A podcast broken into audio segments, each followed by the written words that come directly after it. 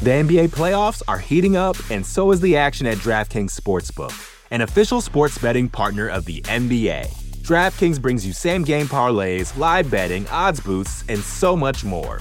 You can download the DraftKings Sportsbook app now and use code VOXMMA. That's code VOXMMA for new customers to get 150 in bonus bets when you bet just 5 bucks. Only on DraftKings. The crown is yours. Gambling problem? Call 1 800 Gambler. Or in West Virginia, visit 1 800 Gambler.net. In New York, call 877 8 HOPE NY or text HOPE NY 467 369. In Connecticut, help is available for problem gambling. Call 888 789 7777 or visit ccpg.org. Please play responsibly. On behalf of Boot Hill Casino and Resort in Kansas, 21 and over. Age varies by jurisdiction. Void in Ontario. Bonus bets expire 168 hours after issuance. See dkng.co slash bball for eligibility eligibility and deposit restrictions, terms, and responsible gaming resources. You know how to book flights and hotels. All you're missing is a tool to help you plan that unbelievable travel experience. That's why you need Viator. Book guided tours, excursions, and more in one place. There are over 300,000 travel experiences to choose from, so you can find something for everyone. And Viator offers free cancellation and 24 7 customer support for worry free travel. Download the Viator app now and use code Viator10 for 10% off your first booking in the app. Find travel experiences for you. Do more with Viator.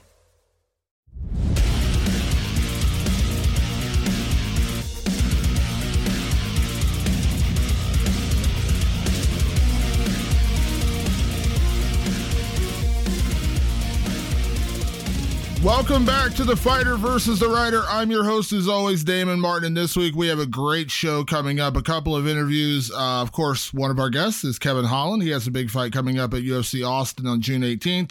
Makes his return to action in a big fight against Tim Means. We're also going to talk to the new Bellator interim welterweight champion, Logan Storley.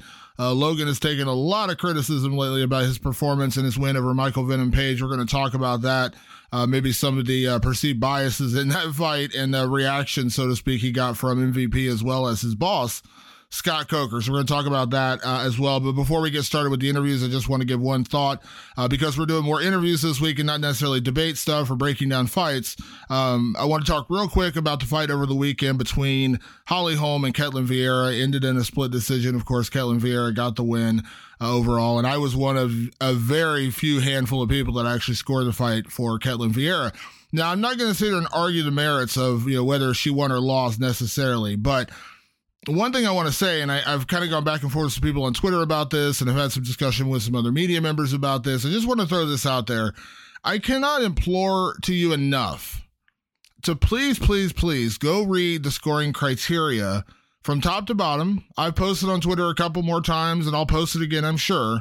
Uh, you can just look it up. Just type in MMA scoring criteria in Google, and you'll see. I think it's like the second hit is from the California State Athletic Commission. They have it listed there of all the criteria. I really want everyone to read that. The reason I'm saying that is because I really feel like there is still such a misconception of what scores in MMA, especially when it comes to cage control time and what are quote unquote significant strikes. Two things about that. One, well, first and foremost, in terms of scoring, know and understand that damage and offense counts more than anything else damage is number one. Damage is the number one criteria. Whether we're talking, I mean, again, and we can also be talking about submissions when we say ground control, like in like in terms of dominance on the ground, damage, submission attempts. That's also counting. But damage is number one, first and foremost in scoring criteria. Now, once that is even, let's say, then we start digging into the other parts of the criteria and much further down the line are things like you know aggressiveness and cage control. And it actually says in the in the criteria how low on the totem pole that should be. Now a big argument of what happened on saturday night was holly holm working from the clinch and landing a lot of short inside punches and elbows and knees to Ketlen Vieira and that racking up a lot of points so to speak. The problem I have with that is, is the most impactful strikes, the most impactful punches landed throughout the fight were mostly from Ketlen Vieira on the feet. Now, volume wise, yeah, you could say that, you know, uh, Holly Holm had more strikes overall, sure, but that doesn't tell the story of the fight. If you go back and rewatch the fight, and it wasn't a great fight, so I don't know how many people are going to run out and do this, but if you go out and rewatch the fight, the most impactful strikes landed for the most part, round after round, were from Ketlen Vieira. Yes, Holly Holm had the push kick that kind of knocked her off her feet, but it's not a legitimate knockdown. She didn't knock her down. She she wasn't hurt to the point where she was knocked down. She got caught with a side kick off balance and got pushed back, got right back up again. That's not the typical definition of what we would call a quote unquote knockdown. Also, the other thing I can't say enough is please stop staying paying attention to what stats are going up on the screen. They put up these stats all the time in the UFC and other organizations. PFL lives and dies by stats on the screen. Um, please stop paying attention to things like quote unquote significant strikes or total strikes. It's fun to talk about. I put them in articles all the time. Such and such fighter landed so many significant strikes, such and such fighter landed so many total strikes. It's a fun conversation. I've used it, a lot of journalists have used it, and there's no problem with using it as a tool when you're describing a fight. What you don't want to do, however, is actually use those stats to try to drive a narrative about who won or lost. And the reason I say that is right away, just look at the two stats they're putting up on the board at the end of a fight. They're putting total strikes and significant strikes. Significant strikes don't exist. It's a made up term. Okay, let's just get that out of our vocabulary. It's a made up term. What is a significant strike? They're saying the more impactful strikes are significant strikes. So does that mean that the knee on the inside that Holly Holm landed is the same impact as the punch on the jaw that Ketlen Vieira landed earlier in the fight or later in the fight. You know, like there's no measurement. And that's what I'm getting at. That's why we have things like knockdowns versus something like, you know, quote unquote significant strikes. Significant strikes are nothing more than somebody on the outside of the cage hitting a button and saying that was significant, that was not it's it's it's human error. There's no there's no such thing as significant strikes. It's just something that a person has observed and they believe it's con- continue or excuse me, quote unquote significant. Get that out of your head and get those stats out of your head. Am I saying it's never important? Sure, it's there's times when it's important to pay attention to like total number of strikes landed, things like that. I understand why we have those stats in the sport.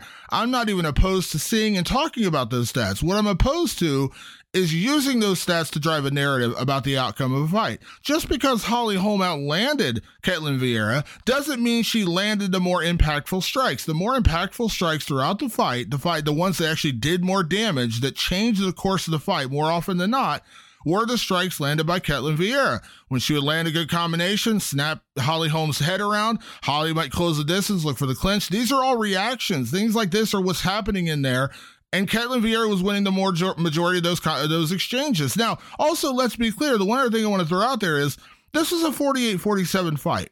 It was a close fight. It really all came down to round three, how you scored round three, and I scored round three for Ketlen Vieira. Uh, and if you go over and read, there's a great article on MMA fighting right now from uh, Alexander K. Lee uh, called Robbery Review, and he breaks it all down. He breaks down round three in particular, and he breaks down the scoring. And at the end, he says there's no robbery. It's true. This was not a robbery. We can't call robbery every time there's a close fight and we don't like the way it went. I mean, again, can you can you make an argument that Holly Holm won? You, sure, you can. There's a lot of people I respect who scored the fight for Holly Holm.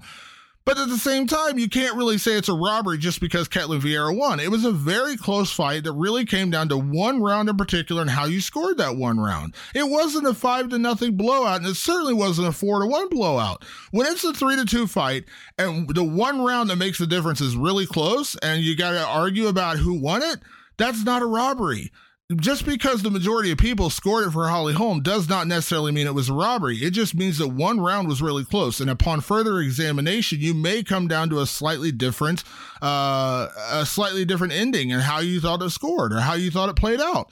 All I'm saying is, is that the overreaction to certain things with scoring in the sport get overblown. A big one, again, stats, get them out of here. I understand they're important in certain situations, but they're not necessarily important in scoring. Don't use that to drive your narrative because it's just not going to work. And they're misleading. Significant strikes is not a real thing. Just get that out of your head right now because it's just not a real thing. Um, and number two, as I said, understanding the scoring criteria is so key. And I think a lot of people, and listen, Daniel Cormier, friend, love him to death. We'll love him forever. He fully admitted he's going to a judging seminar. I just went to a judging seminar with the California State Athletic Commission recently. Listen to one of their, you know, going on one of their meetings where they're breaking down scoring, talking about scoring different fights, round by round, things like this. It's hugely educational. Now, I understand that's not going to be out there for the average everyday fan, but the reason I'm saying it on this podcast and the reason I'm hoping that guys like Daniel Cormier and of course Michael Bisping, other guys who are, you know, big voices in the sport and part of the sport will go out and actually start educating people more often than not on how to actually properly score a fight because it is confusing. Now, I'm not sitting here saying I'm the expert. I'm not sitting here saying I know all and I've never been wrong because I have been wrong. But I try to reread the criteria every great now and again so I fully understand what I'm looking at. And I go through these seminars so I fully understand what I'm looking at, what the judges are looking at, and what I should be looking at when I'm scoring a fight ultimately with this fight, I guess my biggest point is it's not a robbery. It's a close fight. It's a close fight. Ketlen, I scored Ketlen Vieira winning in the moment. I'm completely okay with my scoring in that fight. 48-47, and I scored round three for Ketlen Vieira. The point being is it's a really, really close fight. I, there's no robbery. I, I just the people went so up in arms and saying Holly got robbed. She didn't get robbed. She lost a close fight. That's what happens in close fights. Unfortunately, that's the name of the game. And just again, read the criteria, get significant strikes out of your head because they don't exist. And just remember when a fight is close, it doesn't necessarily mean it's a robbery. All right, sorry, stepping off my soapbox. Now going to go to the interviews. Uh, let's talk first to the man who will fight on June 18th against Tim Means. He returns to action after a successful welterweight debut in the UFC. So let's talk right now to Kevin Holland. I am always happy to speak to my next guest when he's not fighting, he's out being a superhero in the streets of Texas. I'm happy to welcome back Kevin Holland. Kevin, how are you? I'm doing pretty good, my man. How have you been? I have been fantastic, and I appreciate taking the time for me as always. Uh, you know, I'd love to talk about fighting with you. I'd love to talk about a lot of things with you. But have you uh, have you stopped any more crimes? I was kind of surprised you didn't show up wearing the uh, cape with the S on your back today. No, no, no, no. So what I've learned, uh, talking to a good friend of mine, uh, she actually has a fight coming up. Uh, was that she said, "My boy, when you do ratchet hood stuff, you take your glasses off. When you do good stuff, you keep your glasses on." She said, "You're reverse Clark Kent," and I like that a lot. So I might start calling myself Kent Clark.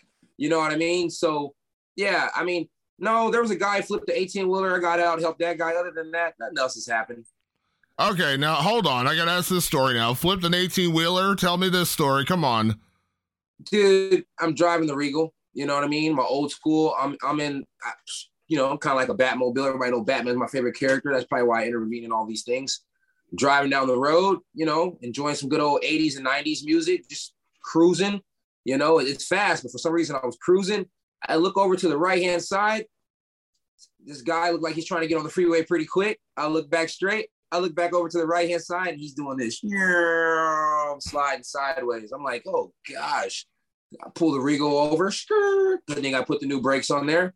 Uh, hopped out, ran over there, jumped on top, we ripped the door open, got the guy out. Look, check this out. I get the guy out. There's fluids falling out the car and stuff. I get the guy out the truck. I'm like, I'm scared. I mean, every other time things have happened, I've been like calm, cool, collected. This time I'm scared. I'm like, bro, the truck's gonna blow up, you know? The guy gets back in his truck and is like, I need my phone. I'm like, bro, I got a second phone in the car. You don't need your phone, bro. We gotta go. He's like, no, I gotta go get my shit. So I, I help him get out the second time. He's like, bro, help me out. I help him out the second time. I'm like, bro, we have to go. He's like, I think I need something else out of the truck. I'm like, bruh, I'm I'm leaving.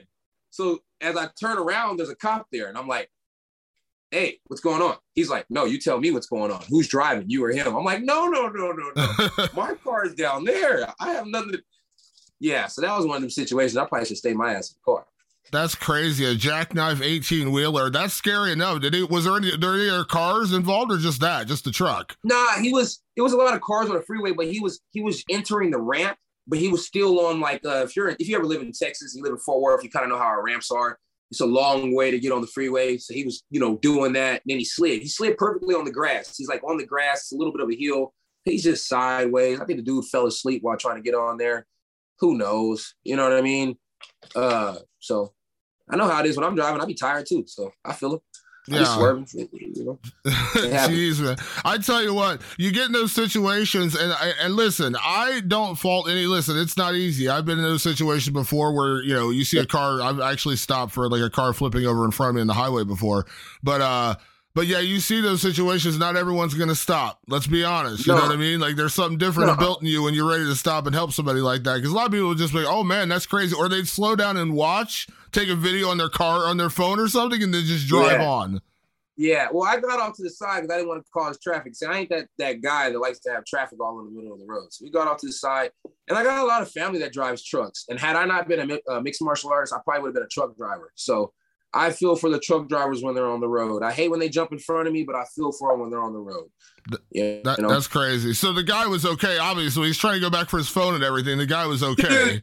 the guy was perfectly fine, but when the officer pulled up, all of a sudden he was like, "Oh!" and I was like, "Yeah, bro, like you playing?" I was like, "Bro, I'm about to go get the car." Oh, my gosh. That's yeah. crazy, man. That's good. Like, do you ever think like, how do I keep ending up in these situations? Bro, I got another situation that's way more wild than that. I'll never speak on it. So, like, yeah, I after that situation, I was like, how do I keep getting put in these situations? But you know, when I was young, I wanted to be a superhero. So you gotta be careful what you ask for. You know, you ask for certain things and they start to happen, and you start to wonder why these things are happening. You got to be careful what you ask for. So now you you, you have an established nickname. You've used this nickname for many many years. But listen, nicknames are. I I know the tradition in fighting is nicknames are given to you, not you know, yeah. not t- taken. You don't give yourself your own nickname. Listen, I like the Kent Clark nickname. I'm thinking like the Dark Knight. You're a big uh, Batman fan. I, I, just, I'm just yeah. listen. Nothing wrong with Trailblazer. Absolutely nothing wrong with Trailblazer. But yeah, just saying, Trailblazer gets the job done. I see something just saying, the, the, the, I blaze it. I'm just saying though, you know, you're a Batman fan, like the Dark Knight. That could be a new one. Yeah. I'm just saying, if you want an extra nickname, you know, holler at your boy. I can help you out. All right, bet. I'm gonna holler at my boy. I got you. so, uh, Kevin, I appreciate beyond being a superhero. Of course, you are a fighter. You know, when you're not saving people's lives, you're you're actually a fighter. From I don't know if people know that or not. Uh, yeah, you're returning. You're, you're returning June 18th, and as, actually, this one's going to be in Austin, Texas. Now, you're I know you train a lot down in Houston. For people that don't know, Texas is huge. I've been to both places. I actually really love Houston. Uh, I love Austin too as well. Great, great place. But okay. being in your home state, like I looked at your record. It's been since 2018 since you fought in Texas. You never uh-huh. fought in Texas in the UFC, and you've been fighting these Apex fights because of the pandemic. So, can I yeah. give me your like? Are you excited to be like not only back with the crowd, but do it in your home state? Look, I don't know who the main event is. I do know who the main event is. It's uh uh uh Kattar and uh Emmers or something like that. Uh but look, it don't matter.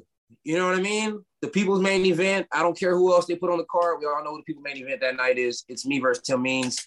Tim Means is an OG in the game. He's beat a lot of guys that live in Texas, from Texas, train out of Texas. Uh, and me, you know what I mean? I'm from California. Let's not ever get it confused. Ontario, California at that, Rancho Cucamonga, Ontario Hills.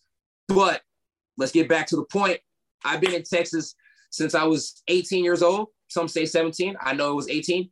And uh, I just know how it goes, man. I've been here for a long time. I love it here. When I go to H-Town, I get super beautiful love. When I'm in Fort Worth, I get a crazy weird love, but I still love it. When I'm in uh, Dallas, that's still Fort Worth. I get love. I get love all over Texas. I'm excited to be there. The people are excited that I get to be there. I'm excited to see the people while I'm in there. I'm gonna be talking to the crowd. I'm gonna be fighting Tim Means. Big Mouth's gonna be full effect. Trailblazer is gonna go out there and do what Trailblazer does.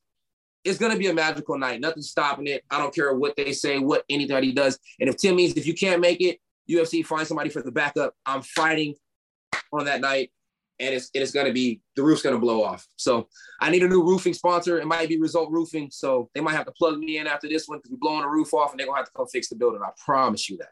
I love it. I love it. I, I, did. Let me yeah, let me correct myself. I said home state. I should have said adopted home state because you've been in Texas for a long yeah. time. I always forget. You're actually not from Texas. You just have called Texas home for a very very long time. Uh, that being said, Kevin, you know, getting a chance to fight here now, you Listen, part of the joy of the pandemic, if there's been one thing that we liked about the pandemic, not that we liked much, but there's one thing we did like about the pandemic. When you were in the Apex, we got to hear the full Kevin Holland experience because we got to enjoy hearing you in the cage and things like that. It was actually one of the one of yeah. the fun parts when you're actually talking to guys outside the cage, all the kind of things you do.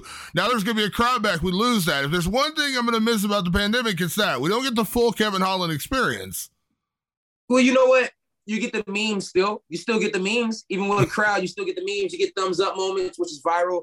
Uh, and you and you still and you still get great walkouts. You know, and uh, you may have to wait a little while, but the UFC has great microphones and they have great rip, uh, lip readers. So uh, it might take a couple weeks, but when it comes out, you always get to see what I said in that cage. So you get to watch my fight twice once wondering what I said and twice knowing what I said. So it's, it's a good feel. At the end of the day, I, I double the views and it's still a fun time. Have you ever seen those videos they do on YouTube? I can't remember the company that does it. They do the the lip reading for movie parts, and they like they replace what people say with like what it looks like they're saying.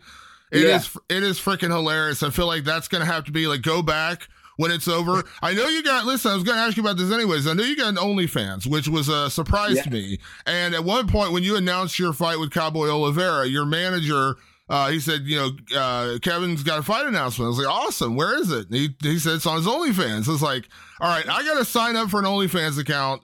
And I got to, someone's going to tell my girlfriend that I signed up to see a Kevin Holland fight announcement. Cause I was like, well, I don't want to get busted going to OnlyFans for something else. But listen, you got only. this is the thing. The way that OnlyFans is now changing their platform is not going to only be for what you used to see it as. It will be for real fans to interact with real people like me and others that are now joining the platform. And I don't want to say multiple names because I don't know everybody's name that's on there, but it's like on OnlyFans, you may have a higher chance of getting a message back from me and having a conversation. They have this little donation thing you do. So you can put one cent in there, two cent in there, it doesn't matter. But the message comes through in a special inbox and we might actually get a chance to interact a little bit more. So you do get that only fan true experience. And on top of that, and on top of that, check this out. You get to log on to OnlyFans and blame Kevin Holland for it. Why not, right? Let's go. I love the I love the concept though, and of course your fight announcements are kind of becoming legendary at this point. You know, yeah. I mean, listen, I'm not going to say you can't because again, you're a trailblazer. That's what you do. Uh, you can't yeah. go back though. You can't just go back to like regular fight announcements now. This last one with Tim Means was uh, fantastic, hilarious. So you can't go back now. You understand that, right? Yeah. Well, you know what? I have a great management group. I got uh, when I say management group, it's, it's it's really one man that's building a team, but you know, I got a great team of people behind me all the way around the board, great ideas, and uh, you know, and me as well. You know, sometimes I sit back blaze reefer and, and think of some of the greatest things in the world. But uh, you know, it's like we come up with some great ideas, and Orange never shy to tell me what he's thinking, and I'm never shy to do it. So yeah, I don't think we're gonna stop giving you know crazy announcements. Only way we won't give a crazy announcement is if a, if a fighter that I'm fighting beats me to the announcement. But if they beat me to the announcement, they're just killing the buzz that we have all going anyways. I make it a little greater, a little, you know, a little greater. That's all I can say. A little greater. Make it a little greater on that.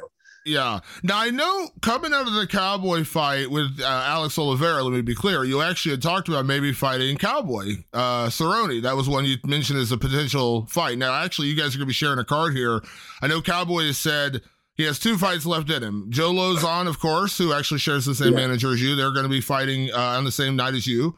Um, he has one more fight. Do you still have interest? Would you want to be? Would you actually want to be Cowboys retirement fight? Is there any interest there? I mean, I don't want to. I don't want to pigeonhole you before a fight happens, but I mean, would you have any interest to be in that final fight, or would you not want to be like the guy that sends him out on retirement? Look, everything goes well. I don't mind sending a lot of guys out on retirement, and I'm not trying to be funny here. I just don't mind sending a lot of guys out on retirement. Look, a year ago, year and a half ago, you probably would have been like, uh, Kevin didn't have this mindset. You're right, I didn't. So I don't mind seeing these guys out of retirement because at the end of the day, I'm gonna be the champ. Mark my fucking words. You know what I mean? I'm gonna be the champ. I popped some shrooms about a couple weeks ago, and I had these visions. You know what I'm saying? And I'm like, I'm gonna be champ. My first time popping shrooms, and they said, "You see the future." I seen the future. I'm gonna be the fucking champ.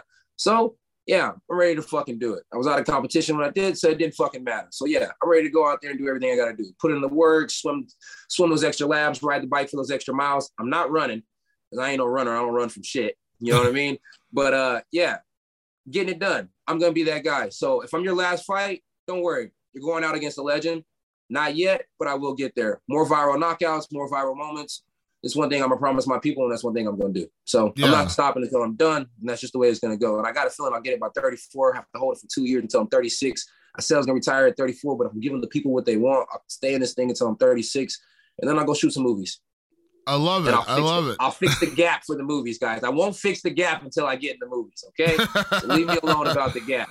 I love it. I love it. You know, it's funny when we talked about, you know, when you were making your welterweight debut, we talked about going down to welterweight. And you said very honestly, you're like, listen, I didn't take it seriously before. I was not cutting weight the right way. You know, I was, yeah. you know, doing things kind of crazy to get down to 170. Now, listen, I know you said I'll fight a middleweight. I'm not afraid of going back to middleweight. I'll fight a middleweight. But I got to be honest, Kevin, you look fantastic in the Oliveira fight. It was nice seeing, like, obviously, this, and again, you know, size. I mean, listen, We've seen guys who fought at welterweight go up to middleweight and do well. Kevin Ga- Kelvin Gastelum's a great example of that. We've seen other guys do it, of course. But Robert I thought you, too. Yeah, and I thought I thought you yeah, well, exactly. Robert Whitaker's a great example. But I thought you looked great at welterweight. Now again, I know you're still willing to do the middleweight, but would you say that you found your true home now at welterweight? Uh I mean, if you watch my pro debut way back in the day at XKO, very, very first fight, I came out and said I'm the president of 170 pounds. And still till today, I still do feel like that. I've always been the president of 170 pounds. When I'm there, I make waves, I make moves, and I make it look fucking good. I can do good things at 85 too, but uh the things I do at 85, it's, it's funky. You know what I mean? It's funky because it, it, just has to be funky because I'm not the big guy there. I'm not the dominant guy there. I'm just the, the funky guy making things happen. Uh, but at 170 pounds, yes, it's comfortable to say that I'm a full blown athlete, full blown mixed martial artist, full blown martial artist, period, when it comes to 170 pounds, because I have to put in the work and I have to truly put in the grind. You know, I can't cut any corners. I have to do things the proper way. Uh, I have to stay on top of the diet. So if I do end up getting uh, uh, messed up for a couple days and I can't train for a couple days, then I'm still on task. So everything about 170 pounds requires me to be that guy. So yeah, I'm the president of 170 pounds, and it's always going to be that way. There may be some hitters down there. There may be some quote unquote champs and some legends, some goats, and all that stuff. But presidential, yeah, President Day, that's me.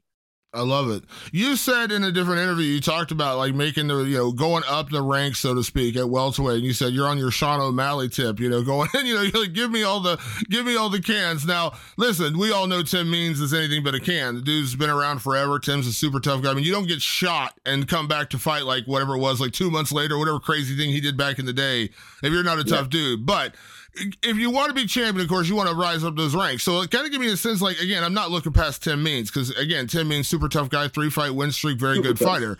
Um, but like, how quickly do you want to start like looking at that? Because again, if you want to get to the Kamaru Usmans of the world, you know, and, and I would argue, and again, please feel free to disagree with me. He would, I, I, I, I, don't plan on getting it while Kamaru's champ. Kamaru will lose the belt before I get there, and I'm not trying to be funny. Uh, when I say lose the belt before I get there, either he'll lose the belt in competition or he'll just simply give the belt up and go elsewhere and do other things. Kamaru seems like he's at the end of the path. Um, and I have about a year to go, a year and a half to go at the most. So, uh, that being said, I'll take whatever path they give me. If they want to slow roll me, I'll slow roll me. If they want to give me four or five fights these years, all guys not ranked in the top 15, that's perfectly fine. That's what they want to do. If they want to put on for the fans, here they got another fight card coming in Texas as well. If they want me to fight two times this year in Texas and then backdoor and go get a last last minute Vegas fight, whatever they want me to do. I'm a company man. I keep saying it over and over again. It's whatever. When the ranked opponents come, the ranked opponents will come. Uh, people say I had a tough time with Marvin Vettori and Derek Brunson. I mean, they're big boys and they did nothing but lay on me and try to prey on me. So uh, yeah, I think I'll have a phenomenal time no matter who the guy is at 170 pounds, whether they're a great wrestler or a great striker. I think I'll be okay, especially at 170 pounds. At 185 pounds, you know, I might want to put a little bat in my back pocket and pull it out, knock them over the head when they keep humping me like that. But other than that, yes, I think I'm good to go wherever. Uh, so when the time comes, I'll truly be ready. Until then, I'll just keep perfecting my craft with whoever they give me. So if they give me somebody out of the top 15, I'm not saying that they're bums. I'm just saying that they're not uh, that top 100 athlete in the world, if that makes sense. Yeah, let me. I, I think I asked you a variation of this question when we talked right before your last fight when you when you fought Alex Oliveira. We did the interview after you, your fight had been announced, and we talked about you know the, the lay of the land at welterweight. I kind of asked your opinion on like the welterweight division as a whole. And I'm going to kind of redo that here because now that you're officially in the division, people have their eyes on you You're going to be in a big fight coming up on June 18th. Um, and we always got, you know, people come in division, people are always kind of watching, like, okay, this is a guy we need to watch. Well, of course, Kevin, you're a guy we always need to watch. So when you look at welterweight, like, who do you see out there that you like? Like, do you like, like, not saying matchups, not saying you're calling out names and that should do that. When you look at guys, like, I think I remember you mentioning, last time. You mentioned Hamzat, you know, you mentioned uh Usman, of course, at the time, but like kind of give me the lay like what you think of the top guys at welterweight, because eventually you're gonna get there. You're gonna go through the Gilbert Burns, the the you know, the uh the Colby Covingtons, the the the Hamzat Chimaevs. Again, if you mentioned Usman, I agree. I think Usman's probably at the tail end of his career, a couple three more fights, and he's probably gonna be out of here. Uh and listen, I'll say right now, I think Usman might be the GOAT. Uh, but again, he is at the tail end of his career. Um, so kind of give me your lay of the land. Like, what do you think of the guys you will eventually go through at welterweight? I think GSP's the GOAT, just off the based off the way he uh, defended the belt. He went against, you know, several different opponents, not the same person twice. So I felt I felt Belal Muhammad when he said that. Um, but no, the lay of the lay of 170 pounds, not that much better than lay of 185 pounds, to be honest with you. Some pretty good wrestlers down there. There's some grimy guys down there. There's some guys you know, it's probably probably safe to say that the guys slightly outside the top 15 are probably tougher than the guys in the top 15. Just my opinion. Uh that being said, no, you name a lot of those names you named just right now. To be honest with you, I ain't worried about none of them. You know what I mean? Uh and then freaking and then Superman finally looked human, you know? Superman finally human against Gilbert Burns. Same guy that that Usman knocked out with a jab. You know what I mean? Finally human against Gilbert Burns. So yeah, I mean, I think styles make fights, and I, I think you know as long as I'm putting in that work, my style's tailor made for anybody in that division. Yeah, that's the dangerous thing about hype. Like I think, listen, you go out there and have a war with Gilbert Burns. Like Gilbert Burns is is incredible. I'm a huge Gilbert Burns guy. I think he's a phenomenal fighter. But like when you go awesome oh, incredible dude. I mean, incredible. You follow him on Instagram. He's actually working with a kid right now who is dealing with. Uh, I think he was. Uh, I want to say it was like a brain situation. He had a brain thing and he was like, you know, having trouble walking. And now Gilbert's training him in jiu-jitsu. Gilbert's just an incredible dude all the way around. But in terms of fighting, though, he's an incredible fighter. But we and I'm not saying that Hamzat's not good. Listen, I'm not gonna make that. I'm not making that accusation. But like I said, that was a big step up, and we saw, like I said, danger with hype. You go in there with a real dude, you get to that top 15 level, it's a different story because he hadn't really fought those guys yet. And and again, I'm not saying that Hamzat's not great. He may be a future champion. I have no idea. But again, that's a big step up. And like I said, that's when you kind of realize like there's there's hype and then there's reality. Yeah, I mean, re- uh, the the hype was high, but the reality of the fact is the kid did still get the job done, and you know it was a war, but he still got the job done, and it was entertaining and it was good. I'm not gonna knock anybody, you know what I mean? I'm definitely not a hater, so I mean, props to everybody in the division. They're doing a great job. Nobody is where they are without putting in work. I think they're all doing phenomenal. But like I said, in my mind, what I feel, styles make fights, you know, and I always felt like my style can give anybody a problem. Uh, take care of that wrestling shit my style is a huge problem. So, yeah, you know, uh, and my team out here in Fort Worth, they're finally coming together. My little trips to Houston really work, and my guys out here in Fort Worth, they're finally, you know, pulling it together. So, I mean, yeah, it's fucking, it's gonna be nice. It's gonna be beautiful. If 22 ain't beautiful, 2023 will be motherfucking fantastic. I promise you that. You might start seeing mountains in Texas. That's how beautiful it'll be. well, I know 2022 is still looking pretty good. And Tim Means, you mentioned when you first came into welterweight, we talked about the guys you wouldn't mind fighting, and you mentioned a couple of legendary names. Of course, we already talked about Cowboy Cerrone was a guy that you potentially targeted. You also mentioned a guy I know very well, Matt Brown, another welterweight kind yeah. of legend like that. Tim Means, I mean, Tim Means doesn't get that tag a lot, but when you look at what the dude's done, like he's a super tough dude. He's like that. He's like that old school, yeah, that old school fighter. Like he's not the guy who's gonna talk to you. He's not the guy who's gonna yeah. tell you what he's gonna do. He's just gonna go yeah, do he it. He ain't playing with you. He ain't gonna play with you. He ain't gonna play with you. Guess what? And I think a lot of people haven't realized I ain't gonna play with Tim too much either. We dropped that one video for everybody to see what was going on. I shot several videos that day. I just did a commercial before that, so I understood the the course of really shooting a video now. And uh, we got some good video done, but I'm not gonna play with Tim either. You know what I mean? Tim's an OG. I respect that. So Tim don't play. I don't want to play with Tim either. We get in there, like I said, I will be talking to the crowd. I won't be talking to Tim. I'll be talking to the crowd, but I, I will be fighting Tim. And no disrespect to Tim, that's just how I get down when I get down. So I'm looking forward to it. And then earlier you said uh Kamaru Usman was a GOAT. No, I, I, I hope I said this already. GSP. And then uh, you did ask me about the Cowboy Cerrone fight. What I like being his last one, I got on this long ass spiel The answer is yes. If he beats Joe Lauzon, somebody from my management company, the same night that I fight, he looks good. I look good. Uh, why not let me be your last bang? I'm anybody's good first fight. I'm anybody's good last fight. I was Buckley's first fight in the UFC, and I groomed that man into a, a beautiful young man. And you see, he'll be on the card, my son. Um, and now we have Cowboy Cerrone, an OG, somebody who I once said that I would like to take that mantle of somebody who fights all the time and stays active like a true cowboy. I've been in Texas for a long time. I like to think I got that yeehaw to myself. So uh, yeah, I wouldn't mind taking that title. Yeah, I love it. You also, I know. Listen, you said you know they. You mentioned, of course, July 30th. They're coming back to Dallas. That would literally be in your backyard. I mean, Austin's not that yes. far away, but you would literally be in your backyard. But do you do you have the ability? I know I know it sounds like you do, but I mean, you know, again, fighting at 170 is different than fighting a middleweight. You didn't have to cut a ton of weight fighting a middleweight. Can you keep that same schedule being a welterweight? Can you do that, like getting yeah. down to 170 I mean, constantly? Yeah, that's the thing about it. So the thing about it is, is I don't cut a lot of weight to get to 170 pounds either. You know what I mean? Like uh, when as soon as I get on the diet, my body goes down to 192, like that. Uh, as soon as I, I get on the diet super heavy and start working out a lot, sometimes after a training session, I might be close to 188 pounds. You get what I'm saying? So I was never cutting a lot of weight to get the middle weight. I was just simply eating more tacos to stay above where I needed to be. So that's just me. Yeah, I can make 170 pounds fairly easy. I questioned myself last time when I was cutting to 170. I didn't look sucked in. I didn't look drawn in. I finally did a weight cut the right way, and I still had plenty of left in me. I had a, a, a shake the night, and I think I had a little breakfast that morning before I went and weighed in. I could probably make 155 pounds to take Charles Oliveira's belt from him if nobody else could do it. But I like Charles, and I'm not that type of guy who wants to get that skinny and look that slim. So 70 as far as I will go. And if you come out with a 75 weight class, I will go there. And yes, I would love to fight at 185 pounds. So if you need me to fight in Dallas and nobody at welterweight wants to do it that soon, I'm pretty sure somebody at middleweight wants to do it. Yeah, I, I love it. And you, like I said, you're that dude. You know what I mean? You're that dude. You're a superhero on the side. You're the dude who will step in and fight whenever they need you to. Uh, like I said, man, you, next time, I'm, I'm telling you right now, so only listen, only fans, all the things you do in your management takes well, good care of you, great manager, and love him to Thank death. You. Only thing Thank you're missing, like I said, I got to get on him. He's got to get you that cape. You need a cape, Kevin. I, I, you need a cape.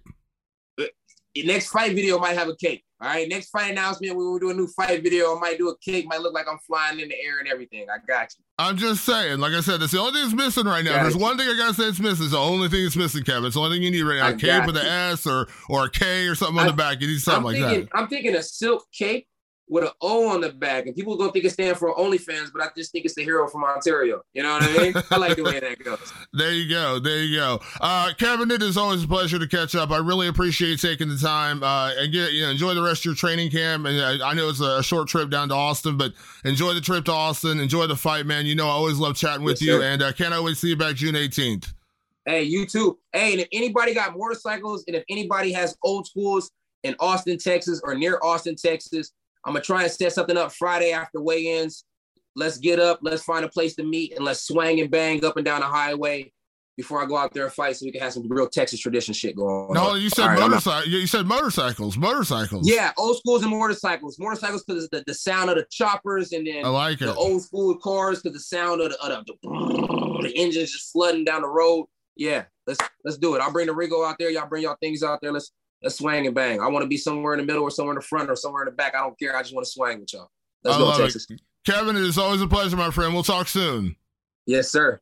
The NBA playoffs are heating up, and so is the action at DraftKings Sportsbook, an official sports betting partner of the NBA. DraftKings brings you same game parlays, live betting, odds boosts, and so much more.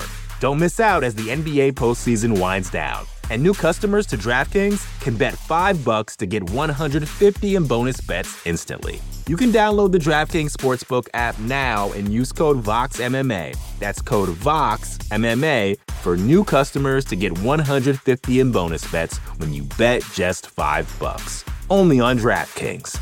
The crown is yours. Gambling problem? Call 1 800 Gambler. Or in West Virginia, visit 1 800 Gambler.net. In New York, call 877 8 HOPE NY or text HOPE NY 467 369. In Connecticut, help is available for problem gambling. Call 888 789 7777 or visit ccpg.org. Please play responsibly. On behalf of Boot Hill Casino and Resort in Kansas, 21 and over. Age varies by jurisdiction. Void in Ontario. Bonus bets expire 168 hours after issuance. See dkng.co slash bball for eligibility and deposit restrictions, terms, and responsible gaming resources. When you need mealtime inspiration, it's worth shopping Kroger, where you'll find over 30,000 mouthwatering choices that excite your inner foodie. And no matter what tasty choice you make, you'll enjoy our everyday low prices, plus extra ways to save, like digital coupons worth over $600 each week. You can also save up to $1 off per gallon at the pump with fuel points. More savings and more inspiring flavors make shopping Kroger worth it every time. Kroger, fresh for everyone. Fuel restrictions apply. A big thank you to Kevin Holland. Really looking forward to his second fight at welterweight as he makes his return to action against Tim Means on June 18th at UFC Austin down in Texas. That is actually a really solid card. If you didn't get a chance, I dropped it on Twitter over the weekend, the main card. It's actually really, really solid. And I love that main event between Josh Emmett and Calvin Kattar. We're actually going to have Josh Emmett on the show next week. Uh, so stay tuned for that. But uh, yeah, really looking forward to that card. It's a really, really solid, kind of underrated. The fight night cards, gotta be honest, have not been great lately. They have not been strong beyond like a main event and maybe a co-main event, and even that lately. I mean, there was one card where they had two guys coming out the contender series who were fighting in the co-main event. Never like never had any other UFC experience. They're fighting each other in the co-main event. Wild that happened. Uh, but the, the the fight night cards have not been fantastic if we're being completely honest with ourselves lately. So the UFC Austin card is actually pretty good. So, you know, enjoy it while you can because we may not get those all the time and we may not get those very often anymore. So, look forward to that one. Uh, Cowboy Cerrone, Joe Lauzon on that card. Really, really solid card. So I'd highly recommend looking forward to June 18th.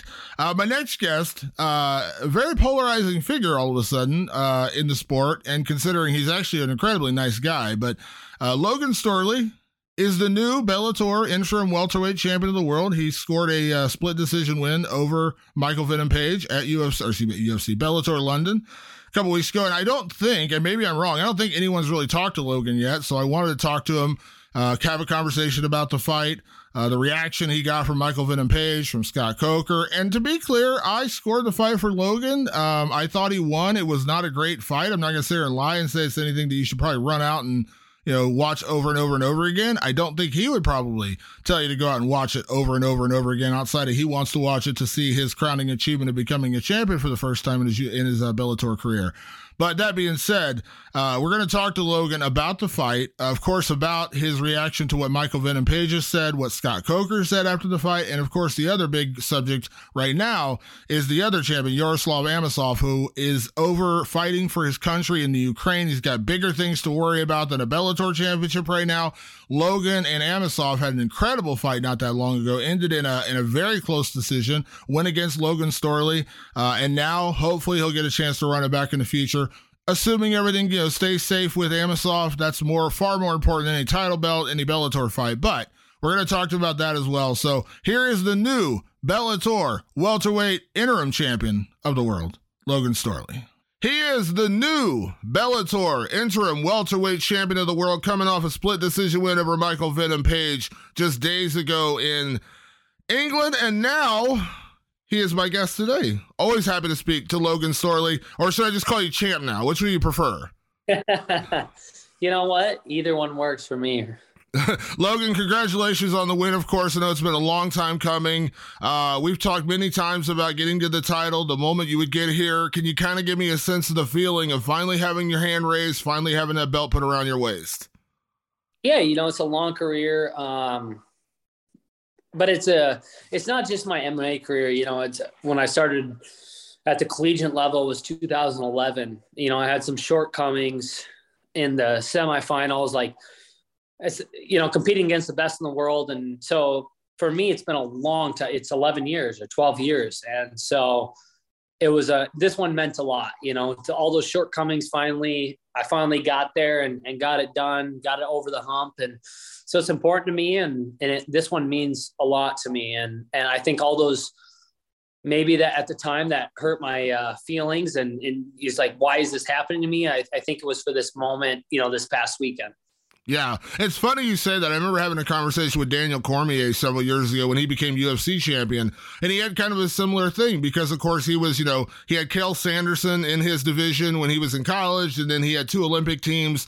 He had, of course, the the, the situation the second time around where he got booted after the weigh-in thing with his kidneys, uh, and so getting to that, you know, the top of the mountain, so to speak, becoming champion meant so much more to him because he had gone through so much trying to be a champion in wrestling. I imagine it's similar. Like it's a, it's a it's a different level of competitiveness to go through that and then to finally kind of reach your goal, right? Yeah, you know, I, I I was lucky enough to win six state titles in high school and be successful and win the junior Dan Hodge and thinking I'm going to college. And in my mind, I want to win four national titles and and to come up short every year, that stings every year, you know. And and, and as a team, we got second, third, second. You know, we are always there. So you know, this one, I, I think it was. uh it was a long time coming and it was a lot of a lot of heartaches along the way, but we finally got it done and um, I'm happy about it, you know. Yeah. Before we get to the fight itself, I did want to ask you because I didn't get a chance to talk to you right before the fight which is you know, the situation how this comes about. Generally, when we see an interim title get introduced, it's because the champion's injured. You know, that's generally the case. They're injured, they can't fight for a year, whatever the case may be. This, I think, has got to be a first time ever we've had someone literally fighting in a war you know, to, to crown a champion, which is again the, the most insane situation you'd ever imagine. Can you kind of give me your thoughts on this? Because I know that you know you have a lot of respect for Amosov. I know we talked about that about getting that rematch eventually. That's the only loss on your record. It's a very close fight, very good fight. Um, but kind of the circumstances around this, because it is really strange. Like you're not competing for it because he can't fight because he has an injured knee. He's literally fighting for his country in the Ukraine. Yeah, you know, um, me and Dave talked. I think it was, guy fought Neiman on Saturday. I flew home the next. We we talked to him like on Tuesday, two days after, and I just said, you know, what are, what are we gonna do? You know, I think uh, the war started not long, like a few days after my fight with Neiman. I just said, this is a weird weird situation. You know, I was like, I don't really want this. I said, but I guess if they call, it is what it is. And then all of a sudden, two weeks later, you know, they called, and it's like I can't control that. You know, I have obviously like we have nothing, no control what's going on in the world, and um, and then it's like you know, obvi- really it comes down to is they wanted MVP at home to the chance to win a belt. That's that's what it comes down to, and um, when they called my name, of course I, I want that opportunity. I want that rematch with Amosov, but I respect Amosov. You know, I have a lot of respect for him. But at the end of the day, I'm fighting for a world title. It doesn't matter what's going on. Like I can't control that. I'm going to win a world title, and that's all that's in my head. And when that that bout gets signed, that's all I'm worried about. I'm focused on MVP, and um, I had to go and take care of business, and that's what I did.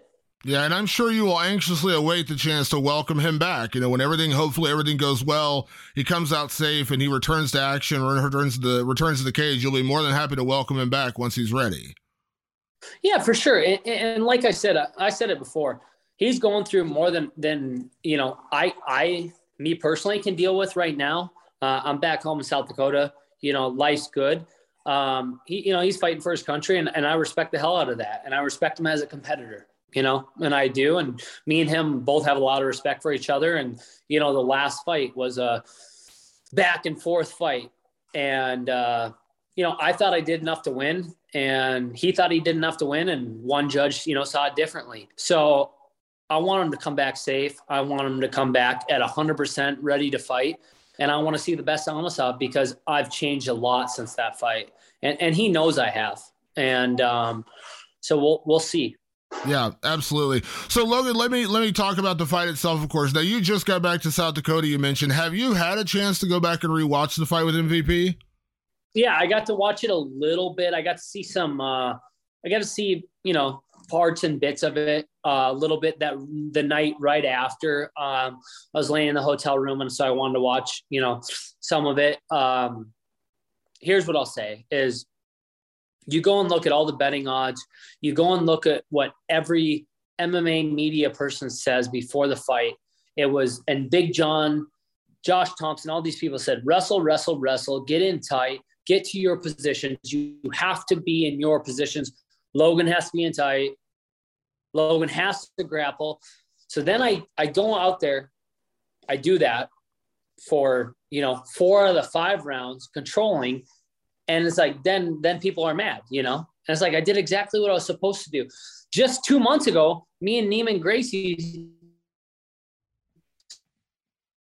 stood up and beat each other up for 25 minutes. I have a brain and I know how to calculate things and I know where people are good. Um, but I did what I had to do and I have the belt and I'm I'm back home and I'm world champ. So anyone that has a problem with that, like I'm sorry. I always want to put on exciting fights, but I did what I had to do to win the belt. Yeah. I, will be honest. I scored the fight 48 47 for you. Uh, and, and I could see it going 4 1, but I thought 48 47 was a pretty fair score. Didn't think there was any controversy. Uh, if anything, I guess my biggest criticism of the fight would be that I thought, you know, listen, understanding that you are a wrestler, you know, there is also a certain responsibility to the other guy to be able to get up or outstrike or stay on his feet. If that's what Michael Venom Page wants to do, he wasn't able to do that for the largest part of the fight, and I didn't really think there was a whole lot of controversy. But again, I, I, I admit I'm a I'm a wrestling guy. I'm also the guy who said on numerous occasions there should never be a stand up in mixed martial arts. If you can't get up, that's on you. Like that's my I've, I've said that a million times. Um, but like, but when you look at the fight itself, when you look at your performance, like are, I know you listen. You said in your in your head you would love to put on a crazy exciting fight every time, but in in terms of you looking back are you happy with your performance? I guess my question is this is me and Amosov was a grappling match for 13 and a half minutes. We scrambled back and forth, back and forth. Um, me and Neiman, neither of us really wanted to go to the ground. So it was back and forth. He didn't want to get up. He didn't want to spend that energy. So if I stood on the feet for 25 minutes, I guess my question is, would anyone complain if he just punched me for 25 minutes? Can I sit here and say like, well, why is he punching me the whole time? It's like, why is he wrestling the whole time? It's like, because you can't stop it. And he didn't. He didn't want to get up. He didn't want to scramble. He didn't want to put himself in any, any situation. You know, he held the wrist. He was good. You know, I'll, I'll give him credit. He was good at holding wrists and staying long, but like he didn't really want to get up. So, um, you know what? I think he's a great dude and he's a hell of a fighter, and I respect the hell out of MVP. Um, but at the end of the day, is you couldn't stop a takedown. You couldn't stop anything I was doing on top you couldn't stop the takedown and you couldn't get away from me. And so I don't know, you know, anyone that has a problem with that, I don't know what to tell you. Yeah. There was a comment that he made uh, on the MMA Hour on Monday, and he said that something to the effect of, you know, you, you were trying to survive, not to win. Now, my argument to that comment is wouldn't there be an argument that he was trying to survive on the bottom? Like he wasn't doing anything really to get up and he wasn't really doing damage. He was holding on. You know, he's holding on, trying to not take, you know, not get, you know, beat on the ground. Isn't that also survival? I mean, that's not a knock on him. I mean, understanding like he knows he's got a world class wrestler on top of him. There's only so much you can. Is there some you know criticism going that way as well? Right. Well, I stood up with you for probably 10 or 11 minutes of the fight. Why, why didn't you drop me? Why didn't you hurt me? I, I, gave you all the time in the fourth round. We were both tired. Why didn't you, why didn't you knock me out? Right? It only all he said before the fight was it only takes one second. Why didn't you do that? That's my question. Is if you're so good, why didn't you knock me out in that in that one second that it took? And like I said, I think he's a great dude. Me and him had a lot of great talks, but you can't sit here after the fight and tell me come up with all these excuses and uh, I stood on the feet with you for eight to 10 minutes and you, you couldn't hurt me. So, you know, if you're the world's best striker and you're so dangerous and only takes a split second, well, you didn't find it. Yeah.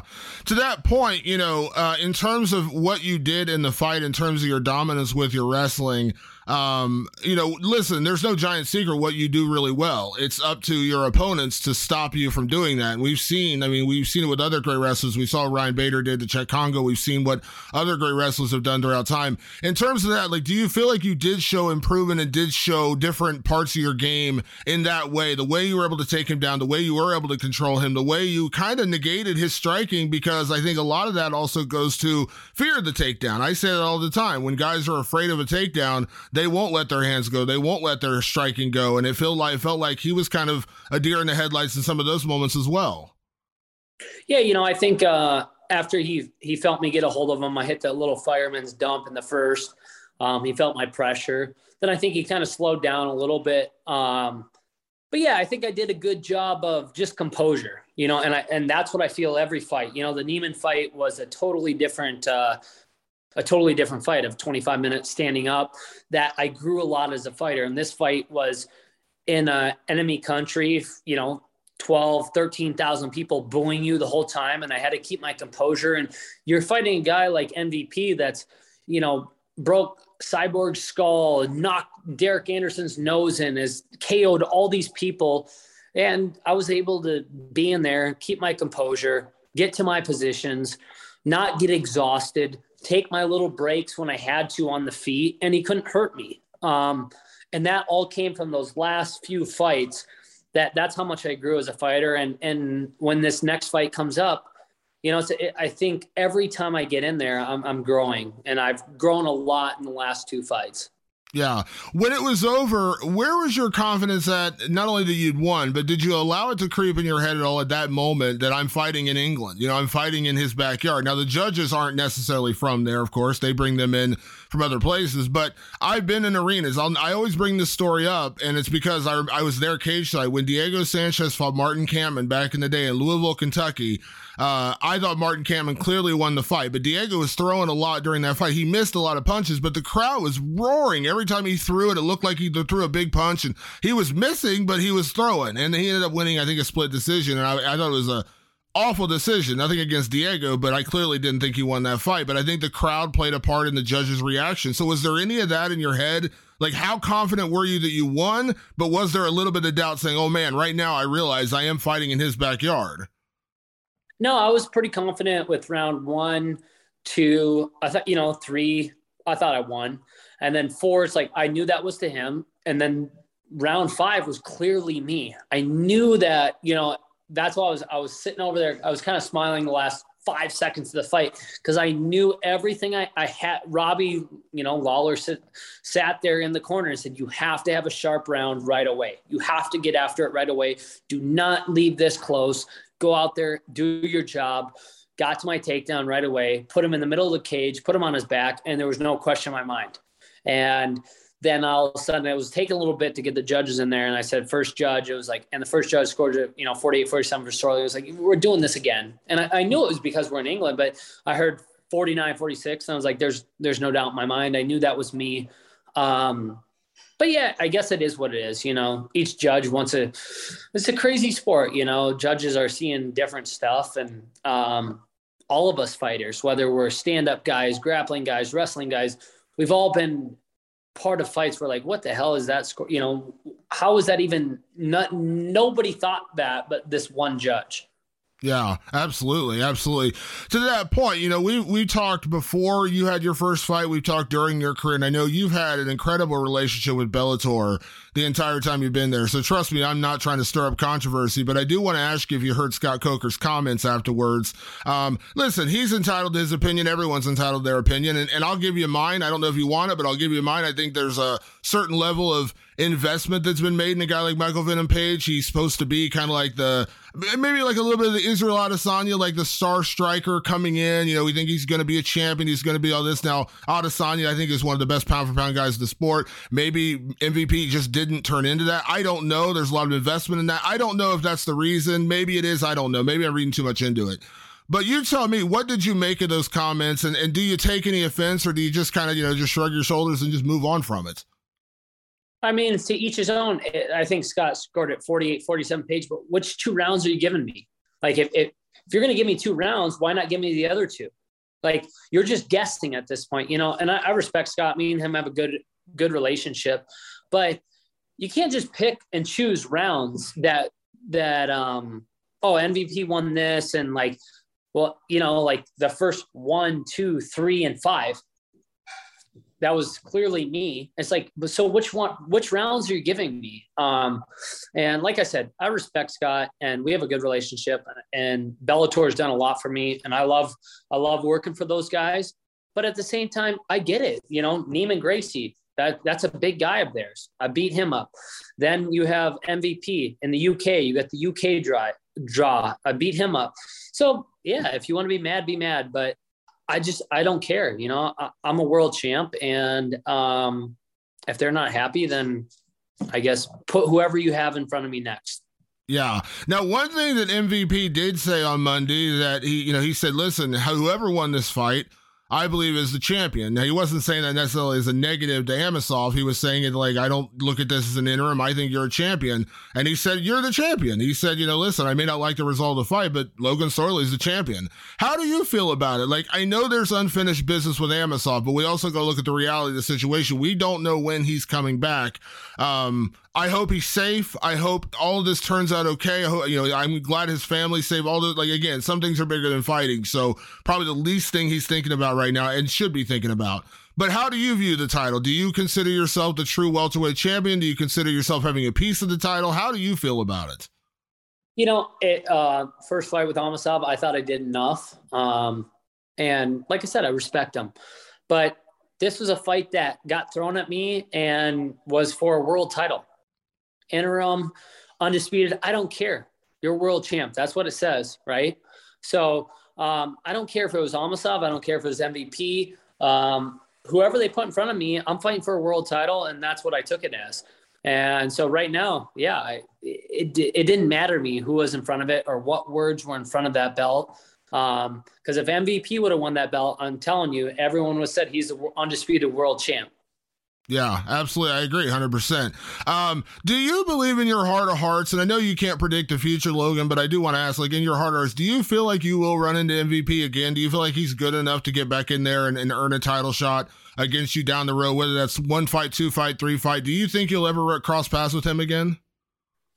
Um, I will say this is that he's his distance and speed is unlike anyone I've ever felt in there. Um, but obviously, you know, like we've seen Daley and Ross Houston did a good job of getting them to the ground. Um, so I don't know. It depends on he's he hasn't really fought many hardcore wrestlers. You know, there's some good wrestlers in our division. You got Amosov, Jason Jackson, Koreshkov, Crutchmer, all these guys that are Joey Davis. So it's like where are we going to send them? And, and are they wrestlers or non-wrestlers? Because there's some hard-nosed wrestlers left in that division.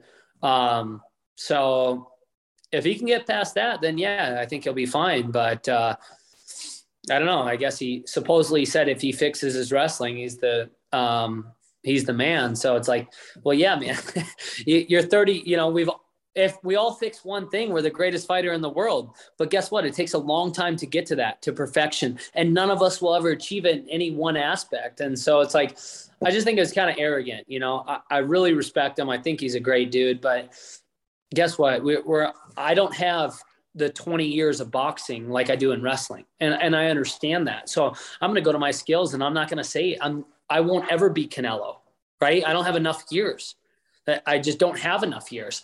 And so um, it's just, it's funny when I hear fighters say, if I fix one thing, then I'll beat this guy. And I was like, well, okay, man. Well, I wish you the best. Yeah, if you if you would have fixed that one thing before the title fight, we'd be having a different conversation. Once you get to that level, I think at that point you gotta, you know, you just gotta admit you just the other guy was better than you in that particular thing. I mean, that's it. Because if you had got knocked out, I don't think you'd be showing up today telling me, man, if I just had one boxing lesson, man, I, I would have knocked. You know what I mean? Like I don't think that would be what you'd be telling me right now. No, because it's, but it, I'm I'm honest, right? I get it. I've spent I've been wrestling since I've been five years old at a super high level, you know, well over the ten thousand uh, hour mark, and it's like that's my perfection. That's what I've done my whole life. That's my craft. You know, that's my profession, and so it's like, yeah, you're you're not going to catch me. None of these guys really, I don't think will ever catch me. And I think my MMA wrestling's better than my regular wrestling. And it's like I've started that a long time ago and been watching MMA since I was a. Me and my dad used to watch Chuck Liddell, you know, on FSN, and so it's like I've been watching the sport of MMA for a long time, and I have a lot. I think I have a lot of years, and I knew that I could do well, and you know, obviously it worked out well for me. Yeah, absolutely, absolutely. To that point now, uh, let me let me just throw out this idea. If you ever do have to rematch MVP down the road, now again, I don't know if it'll ever happen. I don't know if he'll ever earn the shot, but if he does, here's the suggestion: they made you go to London. He should have to go to South Dakota next time. Does that not seem fair? Yeah, they can all boo him the whole time, you know. um, no, I sure he can come over. Um, like I said, he's a hell of a fighter. He's much better than I expected with what he could do on the ground, and I think I was much better on the feet than he thought. You know, I thought he could. He thought he could hit a knee or hit one of his punches or elbows and and drop me, and it's like it's not that easy. And he he did a much better job on the ground than I was expecting right away. And um, so props to him. Like I said, behind the scenes, no showmanship. He's a great dude, and I respect the hell out of him um, but you want to go on whatever talk show and talk shit, good for you. I I don't care. That's not me. That's not me, and I don't have anything bad to say about him. So he can say whatever he needs to to make himself feel better.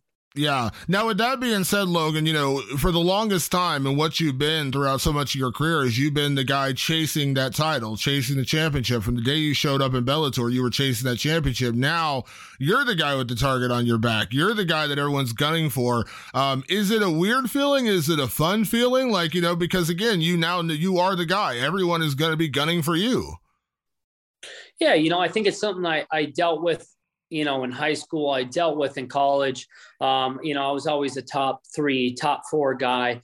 Being at the University of Minnesota, a top number one, number two, number three ranked school, I, I dealt with that. You know, I'm, like I said in all my interviews since I started this sport day one, when I was five and zero, oh and nobody knew my name, is I'm a competitor and I know how to compete better than almost anybody else out there. I just do. You know, at the highest level every single weekend, and I know how to compete and really um, at the end of the day, finally I got my, I accomplished what I wanted to, but I'm not done yet. And so um, there's a lot more to go. And um, now it's just, uh, now it's exciting, you know, now it's, yeah. I, I, I kind of got to where I wanted to get. Now there's, there's another few steps to really get where I want to get. And I saw that pound for pound uh, new rankings came out and I was number 10. Um, I don't know if I agree with those, but um, yeah, I want to put my name on number one on those. And, and, and that's the next step, you know? Yeah, absolutely. Now, again, when you're a champion, it's a little different in terms of your level of activity and your your days removed. So I don't want to pigeonhole you and say you got to give me a timeline. But like, do you think you'll fight again this year? Are you going to take some time off, just kind of see what the lay of the land is in the division? Where's your? I know again, it's kind of hard to ask you this question. You know, two days removed from a title fight, three days removed from a title fight. But like, where's your head at right now in terms of time? Would you like to get one more in this year? Or are you just going to kind of wait and see what Bellator comes at you with? Um, you know, right now, I I will say this is that when I got back into that camp for uh, MVP, I was tired. Now I was, you know, obviously my body. It was a ten week camp for Neiman. There was a lot that there was a lot of process that went into that camp because I knew how dangerous Neiman was everywhere. Um, and my face was beat up, my body was beat up. Um, I got a two and a half week break, and I went right back into an eight week camp, and I I felt the ups and downs during that camp. Um, so this camp was, you know, it was a little scary, kind of going into a title fight, um, enemy territory, all that. Um, but the moment I stepped in that cage and they were chanting MVP, booing all this, but I was super comfortable because I just fought what two months ago. You know, I, I, I felt that comfort. So, you know, I I'm gonna take a little I'm taking three, four weeks back in South Dakota. I'm taking a break. I'm gonna go do some camps and and see the South Dakota kids and and hang out with my family and friends. And I think I deserve that. I haven't been home since December, November, but uh, when Bellator calls, I guess we'll we're gonna look. I would like to fight before the end of the year, and um, you know I want to defend this belt. Yeah. Now I don't. Again, I, I, you know I'm not the guy to like try to get you to say controversial things and try to stir controversy. But when you look at the lay of the land at welterweight, you know there's a lot of guys out there, but I think a lot of people are going to be targeting right away the fight coming up in July. Your teammate Jason Jackson one of the guys division. We talked about Jason before. He's one of your closest friends, one of your closest teammates. Does it make it harder? I'm not going to sit here and ask you, will you fight him, all those kind of things, although feel free to tell me, but does it make it harder now because you are champion, because you are the guy in the division? And unfortunately, one of your closest friends, one of your biggest teammates is also one of the top guys in your division. Yeah, I think um, you know him and him and Lima are going to go fight in June or July, whatever it is, and um, may the best man win. You know, obviously I'm cheering for my guy. Um, deep down, I want Jason to win, but at, at the same time, it's like there's a, it's hard when you go back into the gym and we see we saw it with Kamaru and Gilbert. It was it was tough on the gym. It kind of split it in half. Um, you know, at this point, I think we're both professionals. To me, I'm not moving. I'm not leaving Florida. Um, I have all the faith in the world in Henry Hooft, Kami Barzini, Robbie Lawler, Jason Strout, Greg Jones. Those are my coaches. I'm I, I don't care. I guess if someone has a problem, I'm not leaving. Like that's where I established myself. I left home to go to Florida. I, you know, I moved to Phoenix, Vegas, and I end up in Florida, and that's my home, and I'm not leaving. You know, and I have a lot of good friends that are teammates, um, and so we're gonna have to be men and figure it out. And uh, but yeah, those guys have got me through it now, uh, being a champ. So if it comes down to being Jason, we will sit down like men with Henry Hooft and the rest of the coaches and figure out what's best. We have the same agent and Dave Martin. You know, he represents both of us. So yeah, we're gonna, you know, business is business. And and I said that from the start. Um, I respect the hell out of Jason and coach his son, and we're teammates, have helped each other. He helped me with Neiman. I helped him with Neiman. Um, he helped me with this fight, but business is business, and I, we both want to be compensated for it, and we both have a goal. Yeah, I know. I talked to Gilbert uh, right after his fight with uh, Khamzat Chimaev, and he'd actually told me about Kamaru coming back to the gym and he had told me like you know that you know it did. It listen it's just the nature of the sport. That's you know Kamaru ended up leaving going out to Colorado but he came back and he said Kamaru was actually in the gym training. You probably were there when it happened. And he was just like it was good to like kind of put that all behind us. And he's always considered Kamaru a friend. And he was like yeah we've kind of put all that behind us. And uh, you know Kamaru's a great guy was always a great teammate. And hey listen you know it's the it's the nature of the business. You both want to be the best in the world but nobody has to hate each other for it you know? And I was glad to hear I, weirdly I was like happy to hear that like Gilbert and Kamaru were like kind of friends again. You know, it's kind of like to, I'm glad they were able to kind of put that behind them and become friends again. And Kamaru actually came down and was training a little bit down at uh, Sanford again. Yeah, you know, uh, with the Gilbert and Kamaru thing was, you know, there was all kinds of stuff going. I'm obviously uh, I helped Kamaru with a lot of with the Colby fight and this, you know, this and that, and uh, I respect Kamaru, you know, but Gilbert's my guy. But I'm honest, you know, Gilbert was my guy, and I was I corner I was with him in Vegas for the Kamaru fight when Kamaru left, and it's like Gilbert stayed at Sanford. He never left, and and I always say it straight up. Gilbert's my guy, and he's the first one to congratulate me to be there. You know, thank you, bro. You know, like the, he's always the first guy. He's the he's one of the greatest dudes in the gym. Um, and you know, with uh, Chimaev and uh, Stephen Thompson, all those, you know, I want to see Gilbert get to where he wants to get, and um, because he's a great human being, and so. But yeah, when Kamaru came back in, I think everything kind of got uh, figured out, and it was good to see all the former 70 pounders kind of get back together and and be able to help each other. Yeah, absolutely, absolutely. Well, uh, Logan, enjoy it, man. Enjoy it. It was a phenomenal victory. You should enjoy it. Uh, as I said, excuse me, I'm sorry. I'm, I'm, I'm going to be back to champ. Enjoy it, champ. Enjoy it. Enjoy the belt. Enjoy the championship. Enjoy some time off. I know you're a workhorse. Uh, time off is probably not your thing, but uh, you know, enjoy a little time off. Enjoy the championship. Enjoy South Dakota. Uh, I've been to South Dakota in the summer. It's I, will be honest, I have no desire to go back there in the winter, but it's a beautiful place in the summer. Uh, I love being in South Dakota in the summer. Went camping there after my senior year of high school. So I love South Dakota in the summer. So you got a great summer ahead of you. Uh, enjoy the win, my man. Uh, again, appreciate you taking the time right off the plane and everything. And uh, again, cannot wait to see you uh, defend your title and look forward to chatting to you again later this year. All right. Thank you. I appreciate that. All right. We'll talk soon. Okay. All right. We'll see you later. A big thank you once again to Logan Storley for hopping on the show with me. I really do appreciate. Of course, I know I don't think, as I said, I don't think anyone's really had a chance to chat with him much since he returned from London to talk about it.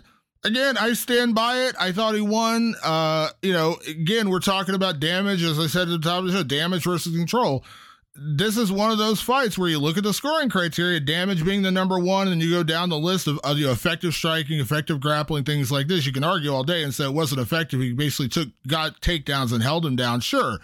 And there are rounds where it looked like that. But when nothing else is happening, when Michael Venom Page lands nothing, nothing impactful, nothing else really happens, that's where you score it. That's where you do. That's where things like control and effective, quote unquote, effective grappling, effective striking, you have to drill it down. You know, if Michael Venom Page is doing nothing, and Logan Storley is getting a takedown and and controlling him on the mat. Yes, it's not the most exciting fight in the world. Nobody's going to call home and tell anybody they need to watch the highlights. None of that. I get it. But in those moments, it doesn't mean he's not winning. When it's that specific, when it is that specific to where there's nothing else happening in the round and the one offensive move is a takedown and ground control, that's where you score it that way. And that's again, that's where you understand the scoring criteria. Logan Storley did not have his best performance. I don't think anyone's ever going to say he did. Neither did Michael Venom Page. And let's also remember for as much criticism as you give Logan Storley for holding down Michael Venom Page, you also have to give a little bit of criticism to Michael Venom Page. He couldn't get up. He couldn't he couldn't get out from under Logan Storley. He got trapped there. And again, this is just part of the sport. I'm not saying you have to like wrestling. I'm not saying you have to like takedowns, and I'm not saying you have to like ground control. Would I like to see you know, Logan Storley turn into Khabib Nurmagomedov where he's laying waste to opponents on the ground. Sure, I would, you know, that's that's real vicious ground and pound. That's the legitest ground. That's the most legitimate ground and pound you'll see in the sport. Guys like that, or a guy like Makhachev who takes you down and just mauls you on the ground. Yes, that's a different level. I fully admit different level of grappling, different level of ground control and ground damage being accumulated. Uh, but again, part of the responsibility isn't just on the offensive guy. Part of the uh, part of the responsibility also falls on Michael Venom Page to scramble, to get out, to throw up submissions, to make Logan Storley work to stay in that position. And when you're not doing that, you're not threatening him, you're not giving him a reason to do more. Um, then again, it becomes a problem. So criticize Logan for being a dominant guy on top and right. You feel again. I'm not saying don't criticize the guy. 100. percent Everyone's open to criticism, but don't forget some of the blame has to fall on Michael Venom Page because he couldn't do anything in those situations and uh, that's a problem. I mean, at the end of the day, that is a problem. Uh, Want to say a big thank you to everyone that tunes into the Fighter versus the Writer each and every week. We'll be back next week with another episode of the show. Uh, check us out on all your favorite podcast platforms Apple Podcast, Spotify, uh, Stitcher. Of course, you can always find us over on MMAfighting.com. Thanks again for tuning in. We'll see you next week. See you then.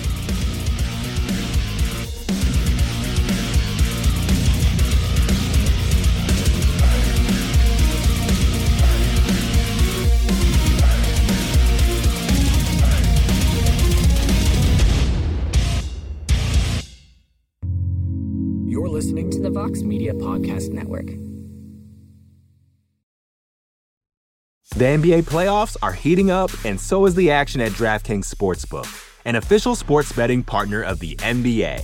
DraftKings brings you same game parlays, live betting, odds boosts, and so much more. You can download the DraftKings Sportsbook app now and use code VOXMMA. That's code VOXMMA for new customers to get 150 in bonus bets when you bet just 5 bucks. Only on DraftKings. The crown is yours. Gambling problem? Call 1 800 Gambler. Or in West Virginia, visit 1 800 Gambler.net. In New York, call 877 8 HOPE NY or text HOPE NY 467 369. In Connecticut, help is available for problem gambling. Call 888 789 7777 or visit ccpg.org. Please play responsibly. On behalf of Boot Hill Casino and Resort in Kansas, 21 and over. Age varies by jurisdiction. Void in Ontario. Bonus bets expire 168 hours after issuance. See dkng.co slash bball for eligibility eligibility and deposit restrictions, terms, and responsible gaming resources. More to dos, less time, and an infinite number of tools to keep track of. Sometimes doing business has never felt harder, but you don't need a miracle to hit your goals. You can just use HubSpot because their all in one customer platform can make growing your business infinitely easier. Imagine this high quality leads, fast closing deals, wildly happy customers, and more benchmark breaking quarters. It's not a miracle, it's HubSpot. Visit HubSpot.com to get started today.